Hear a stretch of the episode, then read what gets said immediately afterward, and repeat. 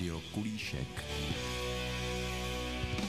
Dobrý den, od mikrofonu vás zdraví Karolína Krejzová a dneska je tady se mnou vychovatelka Lenka. Dobrý den, všechny vás zdravím. Paní vychovatelko, vy pomáháte zvířatům, je to tak? E, ano, mám doma dočasnou péči e, při kočičím útulku z Poděbrat. Ten útulek se jmenuje Ketky Poděbrady. Je to záchranná stanice, soukromá. Co vás přimělo k pomáhání zvířatům? Asi to byla taková celoživotní cesta. Někomu pomáhat a ty zvířata, ty to potřebují v dnešní době opravdu hodně. Přispíváte tomu útulku? Přispívám určitě svojí prací, péčí o ty kočičky, protože to je hodně náročná věc časově. Musím se o ně postarat aspoň dvakrát denně, odvážet je na veterinu, když potřebují, dávat jim léky, podobně a s tím samozřejmě souvisí i to, že jsou v tom nějaké moje osobní finance, protože je to benzín, kromě času eh, jsou to určitě nějaké vitaminové doplňky, podobné věci, které třeba záchranná stanice mi jako dočaskářce neposkytuje. Vy jste chtěla jako malá pomáhat už zvířatům nebo až teď v dospělosti? Já jsem zvířátka vždycky měla ráda, ale spíš až když jsem byla dospělá, tak se zrodil ten sen mítule. Útulku jsem pomáhala jeden čas a potom postupně se vlastně ta situace vyvinula tak, že jsem se jednak dostala k útulku v Poděbradech a jednak se mi v domě uvolnila místnost, takže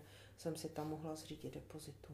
Máte nějaké zvíře z útulku nebo ze záchranné stanice? Máme osvojená zvířátka, máme osvojeného psa, ten nám zbyl taky z dočasné péče. Máme několik kočiček, ale už vlastně v době, než jsem začala pracovat pro ketky, tak jsme měli nalezence, kteří prostě jednoho dne přišli do našeho života a už zůstali. Znáte někoho z okolí či rodiny se stejným zájmem jako vy? Nebo... Z okolí určitě, protože mám Mám teda kamarádku, která nedělá kočičky, ta dělá psy útulkový a vlastně jsme se takhle seznámili přes ty pejsky, které sem vozí z, ze Slovenska a samozřejmě moje děti, ty nemůžou dělat nic jiného, než mi pomáhat, protože tě nemají jinou volbu a jsou to taky záchranáři. Jste ráda, že vám pomáhají? Určitě je to strašně pro mě důležitý, já bych to bez nich vůbec nedala. Vy občas přivádíte sem i na intry zvířata, je třeba někde jako najdete, kam je potom dáváte? Dáváte je do toho útulku? No, zvířátka, které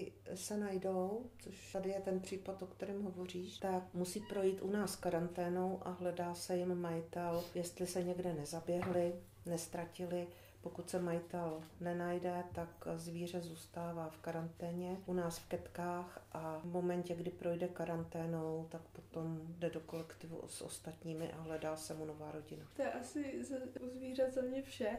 Vy pracujete tady na tom domově mládeže. Co vás přivedlo sem do domova? To je takový, takový asi standardní. Hledala jsem práci a já jsem předtím pracovala několik let na mateřské škole nebo na družině a protože už jsem starší paní, tak těch malých dětí to pro mě bylo fyzicky náročné, tak jsem zvolila domov mládeže, aniž bych tušila, že tady budu běhat 8 pater 10 krát denně. Co byste zde chtěla změnit nebo vylepšit? Určitě zázemí pro studenty. Ale myslím, Myslím si, že tady je málo prostor trávení vašeho volného času. Ty prostory jsou ještě navíc špatně vybavený. Určitě bych udělala nějaké změny, co se týká eh, vašeho bydlení na bytech. Co bych ještě chtěla změnit? Určitě bych tady chtěla víc vychovatelů, kteří tě na vás měli spoustu času a mohli se vám věnovat, protože někdy opravdu ty studenti přijdou za námi, něco potřebují a je tady milá, nemáme na to čas. Jsou tady i kroužky, vedete nějaký? Vedu kroužky kroužek